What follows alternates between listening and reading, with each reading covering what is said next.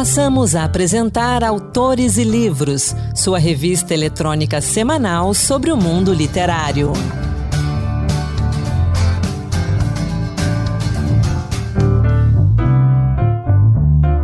Olá pessoal, sou Anderson Mendanha e começa agora mais um Autores e Livros, a sua revista literária de toda semana. Hoje, uma conversa com Maurício de Almeida, autor de Equatoriais. Vamos juntos! Após um hiato de sete anos, Maurício de Almeida, vencedor do Prêmio Sesc de Literatura e do Prêmio São Paulo, volta à cena literária brasileira com Equatoriais, um livro com 13 contos que mergulha o leitor em viagens pelo Brasil e pelo universo da subjetividade humana. Lançamento da Maralta Edições, cada conto da obra é uma viagem singular em que a busca por respostas é motivada pelo desconforto pessoal dos personagens, gerando intensos processos de aprendizado e também de autodescoberta. Equatoriais vai além das fronteiras geográficas e revela um Brasil invisível aos olhos desatentos, as histórias sensíveis e cativantes dos personagens expõem um panorama sentimental diverso, explorando o amadurecimento tanto individual quanto coletivo. Na entrevista dessa semana, Maurício de Almeida fala de como nasceram esses contos e como foi trabalhar cada um deles. Entrevista Maurício de Almeida, obrigado por conversar com a gente aqui do Autores e Livros. Seja bem-vindo. Obrigado aí pelo convite. Maurício, depois de um tempo sem publicar, após prêmios que você recebeu, você volta agora com esse livro de contos. E que descobertas que o nosso ouvinte, o nosso leitor, pode ter ao viajar por Equatoriais? Então, Anderson, depois de algum tempo em que eu estava escrevendo o livro, na verdade, né? Entre um livro e outro é que eu produzo. Para mim, o tempo do texto é muito imperioso, né? Então, esses anos aí entre o Instrução da Noite, que foi meu último livro, é, de 2016 e agora Equatoriais lançado, eu fiquei muito voltado à produção desse, desses contos de Equatoriais, né, que, como você disse, são viagens. Então, é um livro que eu descrevo como um livro de viagens pelo Brasil. É, então, são contos que passam, que se passam em, em muitas e diversas é, regiões do país, em cidades e situações distantes para um público assim urbano, sobretudo do Sudeste, né? Então, eu busco trazer nesses contos um pouco do que é esse país nos seus pontos talvez mais distantes, é, nas suas situações talvez mais diversas, e apresentar um país com todas as suas dificuldades, todas as suas questões, todas as suas contradições, que como eu tento explorar no livro não são não são recentes, né? Isso eu, eu entendo que vem desde aí da, da invasão do país, né? Que a gente aprende como descobrimento e que eu acho que a gente está às voltas com essas questões até hoje. Então eu acho que no livro é, os personagens desses contos de equatoriais, eles carregam as suas questões pessoais e se descobrem, não só pessoais, mas nesse, nessa situação aí do, do descobrindo um país, na verdade, né? Eles estão, é um, é, são pessoas que descobrem o próprio país a partir das suas questões pessoais e se descobrem é, agentes históricos. É mais ou menos isso que eu tentei trabalhar nos contos de equatoriais. E são contos e personagens introspectivos em muitos casos eu percebi ali uma escrita cuidadosa, eu acho que você escreveu, reescreveu, reescreveu, e como você disse, ao longo dos anos você ficou concentrado na produção. Como é que foi chegar nesse resultado final? Em que momento você olhava para o conto e dizia agora está pronto? Os contos iniciais eram bem diferentes, os textos iniciais eram bem diferentes desse texto final? Então, Anderson, eu acho que eu nunca acabo um conto, eu acho que eu nunca acabo um livro, porque se eu reler agora com ele publicado, eu vou querer reescrever. Mas o Equatoriais, ele se apresentou para mim, é, é, uma busca, né? Foi mais ou menos como o meu primeiro livro, O Beijando Dentes, que é um livro de contos também, foi uma relação mais ou menos parecida, no sentido de que o livro ele vai se apresentando. É, no sentido de que eu começo a trabalhar alguns contos sem ter um objetivo de um livro, é, claro. Às vezes são contos que eu faço por, por convite para publicar em alguma revista, ou publicar em algum jornal, em algum site. É, eu acabo produzindo esses textos, né? E num certo ponto, quando eu já tenho alguns acumulados, eu começo a, a reler e perceber o que, que eles estão falando. E normalmente esses contos têm algum tema em comum, tem alguma coisa, algum aspecto em comum que eu, eu não percebi, não foi uma busca ativa, né? No caso de Equatoriais foi muito isso, assim, tem contos que têm, sei lá, acho que coisa de 10 anos, e esses primeiros contos, quando eu reuni, os reuni, é, vi que tinha essa questão das viagens, né? que estava se apresentando ali. E foi lendo esses contos que eu comecei a pensar no livro é, enquanto livro, né? Para chegar nessa forma que se apresentou agora no Equatoriais, que são essas é um livro, são contos que trabalham viagens, são contos que trabalham esse aspecto introspectivo interno dos personagens, mas que também, porque eles estão em viagem e normalmente eles são motivados ou provocados a viajar por conta dessa situação interna, quando eles saem é, de casa, quando eles saem para viajar, eles saem um pouco também dessas questões muito introspectivas, encontram o outro, né? O outro no, com um A maiúsculo, o outro no sentido amplo. E é nesse encontro, são nessas situações que fogem do cotidiano, que fogem da rotina, é no contato com esse outro, que é em tudo diferente, ciclo social desses personagens, em que essas questões introspectivas elas é, extravasam para fora desses personagens é, e eles se veem às voltas, enfim com, com o país, como eu disse, né? São contos que eu gosto porque eles saem um pouco dessa questão muito da primeira pessoa que eu, que eu costumo trabalhar e embora tenha essa primeira pessoa que narra essa história, essa primeira pessoa ela está voltada para fora. Então nesses contos aparecem outras vozes. É, são uhum. contos de duração mais longa, de uma ação mais longa talvez em relação aos contos do Beijando Dentes, por exemplo, de outros contos que eu escrevi anteriormente, e que é, me custou um trabalho prazeroso, que é reescrever o texto. Eu, eu adoro reescrever. Então, são, eu, eu, gosto muito da questão da linguagem. Eu, eu, gosto muito de ler poesia. Escrever poesia eu gostaria, mas eu não, consigo.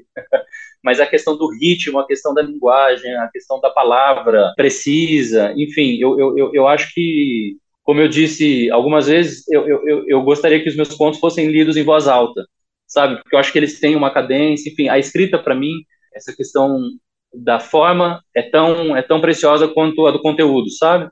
Então eu reescrevo bastante até o ponto da exaustão mesmo, até o ponto de eu falar, tá, não vou. É aquela coisa, né? Esse conto não vai ficar do jeito que eu quero, não adianta melhorar mais, eu tenho que escrever outro. E os livros funcionam assim também, né? Esse livro é, é assim que ele tem que ser, para melhorar é melhor escrever o próximo. E assim eu fui escrevendo esses pontos. É, eu... Foram esses anos de trabalho aí, mas eu acho, acho que ficou legal. Eu não lembro agora em qual conto que eu vi, e é em mais de um que eu reparei, que a forma também é, é como você está falando aí, a forma, o lirismo da escrita, o ritmo dela é importante, tem alguns pontos que a gente vê uma quebra de linha que aparentemente uhum. pode parecer que é uma falha na edição, mas não é, né? É intencional para destacar, eu acho que é o. Eu não lembro agora se é o segundo conto, onde tem o, o Heitor, quando fala Isso. o nome do personagem a essa quebra da linha para que o nome do personagem fique bem destacado. Era essa a intenção, então, desde o início, em alguns momentos, fazer algo quase concreto? Isso, era de me aproveitar dessa questão da linguagem, mesmo que vem muito da poesia, né? E de uma literatura mais modernista, pós-modernista, essa coisa um pouco mais recente em que é, dá para usar essas estratégias quase gráficas, né? É a questão da, do, do travessão também, seguido a palavra minúscula, né? Sem dois pontos, sem muito aviso, que é, é muito uma tentativa de trazer para dentro do texto esse travessão, né? Essa fala do personagem, esse discurso direto. É, essa quebra das, das linhas também com minúscula para destacar algumas ideias, para compor, também espacialmente, como você falou, né? Do concretismo, para tentar compor aí espacialmente também a página. É, acho que tem vários usos que eu fui experimentando é aquele risco do hermetismo, mas eu acho que nesse ponto, por exemplo, acho que eu me fiz comunicar como você bem captou aí. Era realmente para destacar porque esse conto é, é, o Espia Maré, é o segundo conto do é livro isso mesmo. mesmo. Eu achei o trecho aqui. Você permite eu, eu ler aqui em voz alta, então, o seu esse claro. trechinho? No meio dessas viagens, né? O, o personagem começa assim a página. Perdeu o gol assim, acredita? Dia após dia. Acredita? A mesma resposta em silêncio, um suspender de ombros, uma evasiva, qualquer coisa o impele a provocá-lo. Um detalhe entre tantos, os chinelos enganchados aos pés suspensos, as roupas largas, o nome que demorou a ser revelado, Heitor. Seguido por um cumprimento rápido, 14 ou 15 anos, você pondera e presume estar certo. Eu percebi isso também na leitura, que o texto é muito gostoso de ler em voz alta. Você tem feito leituras do livro nas livrarias, nos lançamentos também? Então, eu tenho sim. Eu, eu, eu não me considero um bom orador. eu acho que minha fala é muito apressada. Eu, apesar do texto ser tão lento e trabalhado, né, do jeito que eu falo, minha cabeça é meio acelerada. Mas eu tenho feito leituras e eu tenho optado por alternar os pontos, né? Porque às vezes, quando a gente é convidado a fazer essas leituras, a gente sempre escolhe um mesmo texto, um mesmo trecho, uhum. porque já está mais ou menos ensaiado, né? Eu estou me provocando a sair um pouco dessa zona de conforto e explorando trechos diferentes do livro, talvez para testar um pouco isso que você apontou. Porque eu não gosto de reler meu texto depois de publicado, porque foi isso que eu te falei. Se eu reler, eu vou, ah, não, eu vou me arrepender, sabe? Beira o arrependimento. eu sei como é que é. Às vezes, é, entrevistas a gente ouve e diz, putz, eu podia ter feito diferente. É, é mais ou menos por aí. E tem essa coisa meio dramática, né? Porque quando você termina e o, aí o, o livro sai e os leitores é, repercutem e devolvem você, vem leituras e vem ideias você não teve quando estava escrevendo. Você fala, puxa vida, essa ideia é tão bacana. podia ter aproveitado isso, né? Podia ter escrito diferente, podia ter procurado outro caminho para a história. Mas eu tenho feito essas leituras e realmente o texto tem me surpreendido, assim, por conta dessas. É, é satisfatório porque essas estratégias é, é, linguísticas, formais, quando você consegue fazer com que elas apareçam na oralidade, né, como você agora que deu destaque para o nome Heitor, é, é, aí eu, eu fico totalmente satisfeito, porque fui feliz na escolha e na execução, sabe? E dá um certo temor, assim, de errar isso, né? Que bom que funcionou, fico feliz. Essas viagens dos nossos personagens, eles viajam de várias formas. Você tem hora que aparece uma bicicleta, um ônibus, uma caminhada. É, mas eu entendi que a forma de viajar não é o importante, sim os encontros que essas viagens levam. Né? Você conseguiu fazer os encontros que você queria e você viajou por esses lugares também, como seus personagens? Em parte, sim. Algumas viagens eu de fato fiz por conta do meu trabalho, né? Mas nem todas. E é claro que as viagens que eu fiz são totalmente diferentes das que os personagens fazem, né? Mas a minha intenção era mesmo tirá-los assim dessa zona de conforto e tentar trazer, como eu te disse, para o livro esse país, né? Em todas as suas contradições, todas as suas peculiaridades. É porque, como eu venho falando um pouco, é, é muito fácil nesses temas, nessa, nessa tentativa de você ou exotizar a situação, né? As pessoas, uhum. os, os hábitos, os lugares, ou você cair num discurso muito panfletário, em que você sim, tem soluções sim. muito simples para problemas muito complexos, né? Uhum. E que às vezes a solução não é um ato, não é, um, não é total, né? São acordos que vão sendo discutidos e geridos, enfim. É, então, meu esforço foi muito tentar retratar essas situações, retratar esses encontros, colocando essas questões, e, e mais colocando as questões do que propondo soluções, sabe? Foram alguns riscos que eu, que eu, que eu resolvi assumir aí, e vamos ver, acho que até agora tive bons retornos, né? O livro me, me, me, satisfaz enquanto jornada, enquanto as jornadas, que são os textos separados, né, e o livro todo enquanto uma grande jornada. Eu acho que o livro tem um pouco essa intenção, né, de ser, são contos mesmo, mas acho que ele tem um caráter meio híbrido, que podem ser capítulos também, né, Isso pode ser uma, uma longa jornada de um, de um só personagem, é, até pela reinteração de situações que aparecem, reinteração de pessoas, né, então acho que o, o livro também é uma grande jornada. Uma outra coisa é uma escrita de um, de um livro, seja romance, seja contos, crônicas, é sempre uma escolha, uma sequência de escolhas. Como foi a escolha de Equatoriais como conto de abertura e como título do livro? Então, depois que eu tive essa ideia do, do projeto do livro formado, por alguns contos, eu comecei a produzir contos específicos já para conformar o livro tal como ele é, né? Para mim foi muito claro assim que eu precisava de um ponto de abertura que fosse um ponto de abertura e um ponto de encerramento que fosse um ponto de encerramento do livro como um todo, né? Não só o ponto em si. O ponto de abertura foi um dos últimos que eu escrevi. Justamente por isso, eu precisava uhum. ter um uhum. pouco dessa ideia total da coisa para saber como eu iria iniciar esse livro, né? E eu acho que ele, ele tem o título do livro porque ele dá o tom mais ou menos de todos os trajetos que o, o livro vai percorrer, as questões que, ele, que, o livro vai abordar, os trajetos, enfim, as dificuldades, as descobertas. Então ele é um, ele é um conto de abertura também porque ele adianta todos os temas, mais ou menos o que vai acontecer. E era importante para mim que fosse um conto de retorno. O conto de abertura é um conto em que o narrador está retornando para a sua cidade natal e na qual ele não encontra essa cidade, a cidade que ele imaginava, aquela cidade que ele tinha na lembrança, é, e isso permite fazer a jornada do restante do livro. Então ele foi muito pensado para apresentar mesmo como seria esse livro e que fosse um ponto em que o personagem tentasse retornar para algum lugar e não conseguisse, que portanto ele estava liberado para seguir as viagens seguintes, que são os pontos seguintes do livro.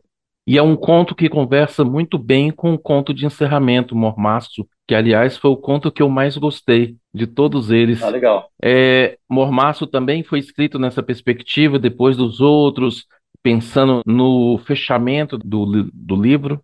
Foi, ele foi sim. É, também por isso, né? É, porque essas viagens meio que não, tão, não tem um retorno, claro, né?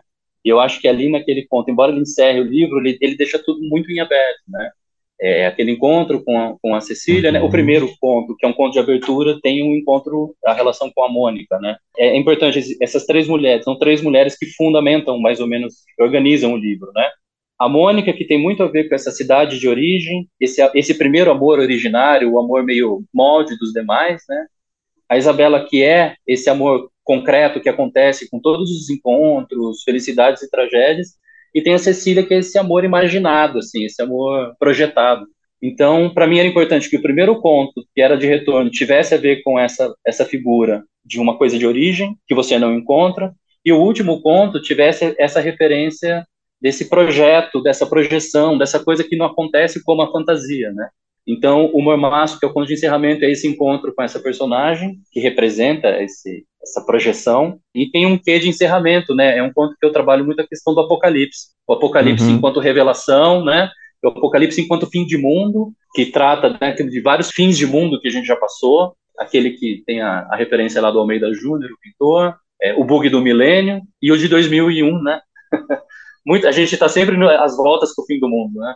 É, 2012 e por aí vai. 2012, isso, 2012. 2001 foi o do, o, do, bug do milênio. É, e agora a gente está com um mais, mais real, né, que é esse fim de mundo climático, que a gente está aqui beirando perigosamente, né. Mas o Mormaço foi pensado justamente para encerrar um pouco essa jornada toda. Então é um conto de encerramento que tem por morte o, o apocalipse, né, o fim do, os fins de mundo, é meio que dando a ideia de um fim do livro ali, que nunca termina, né, porque é justamente isso que a gente está falando. O conto trabalha muito com essas questões de desfechos que não acontecem. Então, talvez ali é um desfecho de um livro não é exatamente um desfecho, porque provavelmente terão jornadas que não estão ali no livro, né? Mas o livro se encerra ali com, essa, com esse pequeno apocalipse. Agora, para a gente encerrar a pergunta, talvez a pergunta mais difícil para se fazer para um autor. Qual conto que você mais gostou de escrever e de ler? Ixi, essa é bem difícil mesmo. Deixa eu pensar. Eu gosto muito do Mormaço, que a gente está tratando agora. Eu acho que é, é, um conto que eu, eu gosto, como ele ficou acabado, assim, o acabamento dele. Para, ali eu consegui trabalhar essa ideia que tem em todos os contos do livro, de alguma forma, que é trazer histórias paralelas à história principal, né? Você tem a história do narrador ali, do, está acontecendo com ele, tem outras histórias como essa desses apocalipses, né, desses fins de mundo, que elas não esclarecem exatamente o enredo principal. Elas servem mais ou menos como espelhos que vão, vão refletindo aqui, refletindo para lá, refletindo para cá, para cá, e que o leitor, tendo em posse tanto essas histórias paralelas quanto a principal, constrói a história daquele ponto na cabeça, né? Eu acho que o Mormaço é um que eu gosto muito também. Eu acho que eu consigo congregar ali todos esses elementos que eu, que eu tentei nos outros. É, mas eu vou te dizer que eu tenho um carinho especial também pelo segundo conto, esse que você falou do Heitor, o Espia Maré, porque ali foi, foi importante, porque esse livro ele teve apoio. Eu fiz uma residência literária que eu fiquei algumas semanas em Paraty para arrematar esse livro. E esse conto apareceu dessa experiência. Eu gosto do conto porque me, me remete àquela experiência, mas eu gosto também porque ele coloca um aspecto do livro que é esses personagens estarem em viagem sem saber por que estão, e que eles estão fugindo de alguma coisa. No, no conto do Espia Amarelo, o personagem está em uma fuga e que ele não sabe muito bem do que ele está fugindo. E por isso ele é assombrado com esse, esse fantasma desse amigo da infância que ele perdeu. E porque ele não sabe do que ele está fugindo e foge, essa assombração vem com mais força ainda. Eu falei, nossa, isso aqui é um. É um isso é muito. É, dá um tom, um certo tom do livro, que esses personagens estão viajando, não sabem porquê, e eles, em alguma medida, estão fugindo dessas questões internas, introspectivas, e quanto mais eles fogem, mais elas aparecem. Eu acho que esse conto também me deu. É, eu estou tendo bons retornos sobre ele, sim, as pessoas gostam desse conto. Eu acho bacana que elas gostem, porque me remete à, à experiência da própria escrita do livro, né? E também traz essas outras camadas literárias, essa, essa questão dessa infância, de uma perda, enfim. Eu acho. E traz essa questão dos personagens estarem às voltas com as questões internas, né? Você pode fugir o quanto você quiser, mas elas não, você vai carregá-las com você. Então, acho que ele. Eu gosto bastante desse conto também. Tá certo, então. Maurício de Almeida, obrigado pela conversa. A gente podia ficar, ficar aqui batendo papo por mais tempo, né? Mas obrigado pela conversa, obrigado pelo livro e sucesso. E como eu sempre encerro, deixo o convite. quando você tiver outros escritos, não precisa ser um livro publicado, mas tiver algum outro material, entre em contato para a gente continuar conversando. Obrigadão pelo convite, adorei a conversa e pode deixar que eu entre em contato sim. Espero ter coisas boas e novas para te apresentar em breve. Equatoriais, de Maurício de Almeida, publicado pela Maralta Edições, tem 156 páginas e está disponível nas principais livrarias e plataformas digitais. Se você quer uma leitura diferenciada em 2024, esse livro é uma rica oportunidade de viagem pelo Brasil e pela complexidade das relações humanas. E chegou a hora do Encantos Diversos, que hoje nos traz a poesia de Luiz Valinho Alvarez. Encantos Diversos Poemas que tocam. Olá, celebrando o novo ano, hoje o Encantos Diversos traz para você poemas de Luiz Valinho Álvares, que viveu de 1931 a 2021. Autor de quase 300 livros, dos quais 37 no gênero poético, Luiz Valinho Álvares ganhou inúmeros prêmios, com destaque para o da Fundação Biblioteca Nacional, em 1995, e o Prêmio Jabuti de Poesia, em 1998, concedido pela Câmara Brasileira do Livro. Para abrir nossa homenagem, ouça agora o metapoema As Sementes, publicado na obra Lavradio, de 2004.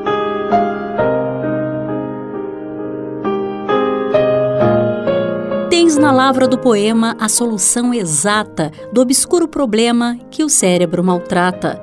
É uma pedra que lavras com escopro e cinzel, esculpindo palavras no branco do papel, e enquanto a pedra cortas, com a agudeza do fio, as sementes transportas para o teu lavradio. Luiz Valinho Álvares publicou ainda ficção, ensaio e literatura infanto-juvenil, além de participar de dezenas de obras coletivas. Dele, selecionei para você os versos de Estrangeiro, parte da obra Galope do Tempo. Sou estrangeiro em todos os lugares, inútil procurar-te, aldeia minha. Subo de escada todos os andares, com a fria espada a cutilar minha espinha. Não sou daqui nem sou de lá. Perdi-me na indecisão de becos e de esquinas. Como o pardal diante do gato, vi-me apanhado por garras assassinas. Os mapas pendurados nas paredes riem de mim como insensíveis redes, rasgando os peixes que não fogem mais. Prenderam-me entre muros que abomino, e toda a noite entoou-me seu hino de insultos, gritos e ódios triunfais. Bilíngue por sua origem portuguesa e espanhola, Luiz Valinho Álvares teve seus poemas traduzidos para diversos idiomas. Do livro O Solitário Gesto de Viver, você ouve agora A Coragem no Gesto de Viver. O solitário gesto de viver não demanda a coragem que há na faca, na ponta do punhal e até no grito de quem fala mais alto, está coberto de razões, de certezas, de verdades. O gesto de viver se oculta em dobras tão íntimas do ser que o desfazê-las é mais que indelicado, é violência que nem sequer se pode conceber. O gesto de viver é só coragem, mas de tal forma próprio e incomparável que não se exprime em verbo, imagem, mímica ou qualquer outra forma conhecida de contar, definir ou explicar. A coragem no gesto de viver está em coisas simples, por exemplo, na diária decisão de levantar, e mais, em se vestir e trabalhar por entre espadas, punhos e navalhas, peito aberto, sem armas, passo firme e à noite, ainda intacto, regressar. Nesta edição que brinda a chegada de 2024, o Encantos deixa para você uma mensagem de esperança, contida na canção de Gonzaguinha, intitulada Semente do Amanhã. Pra gente, um beijo. Obrigado.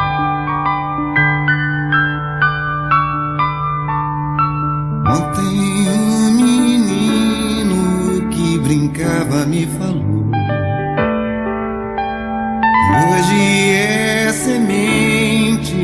semente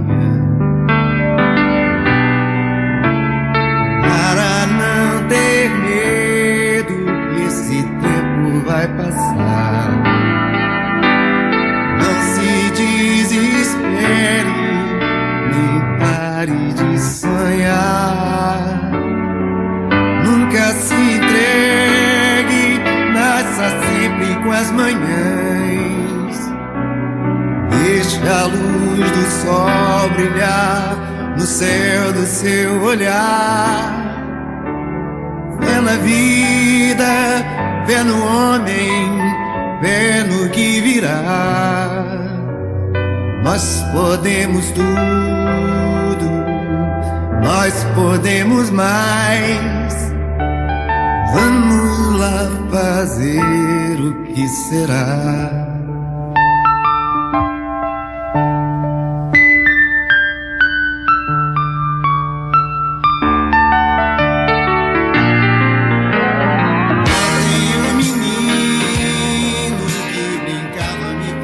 Esse foi o Encantos Diversos, produzido e apresentado por Marluce Ribeiro, dedicado ao premiado poeta Luiz Valinho Alvarez.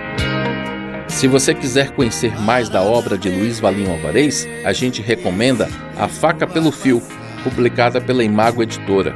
Neste livro, o poeta nos guia com a sua voz forte ao conhecimento das belezas, das amarguras, da cor e do calor de sua terra, um Brasil sugestivo e brioso, onde as contradições sociais vêm sendo interpretadas, historicamente, por vozes imortais. Você encontra A Faca pelo Fio com facilidade nos portais de livros e nos sebos, uma leitura verdadeiramente cativante. E o Autores e Livros de hoje vai ficando por aqui. Eu encerro com um convite. Participe do programa com a sua dica de leitura para este mês de janeiro, mês de férias. Qual a sua sugestão? O que você tem lido que gostaria de compartilhar com a gente? Mande uma mensagem para a gente, mande uma mensagem para o WhatsApp da Rádio Senado, 619-8611-9591. Repetindo para você, 619-8611-9591. Vale tanto mensagem de texto quanto de voz. Sou Anderson Mendanha e o programa de hoje teve produção de Ana Beatriz Santos e Gabriela de Macedo, com trabalhos técnicos de Josevaldo Souza. Até a semana que vem. Boa leitura. Acabamos de apresentar Autores e Livros, sua revista eletrônica sobre o mundo literário.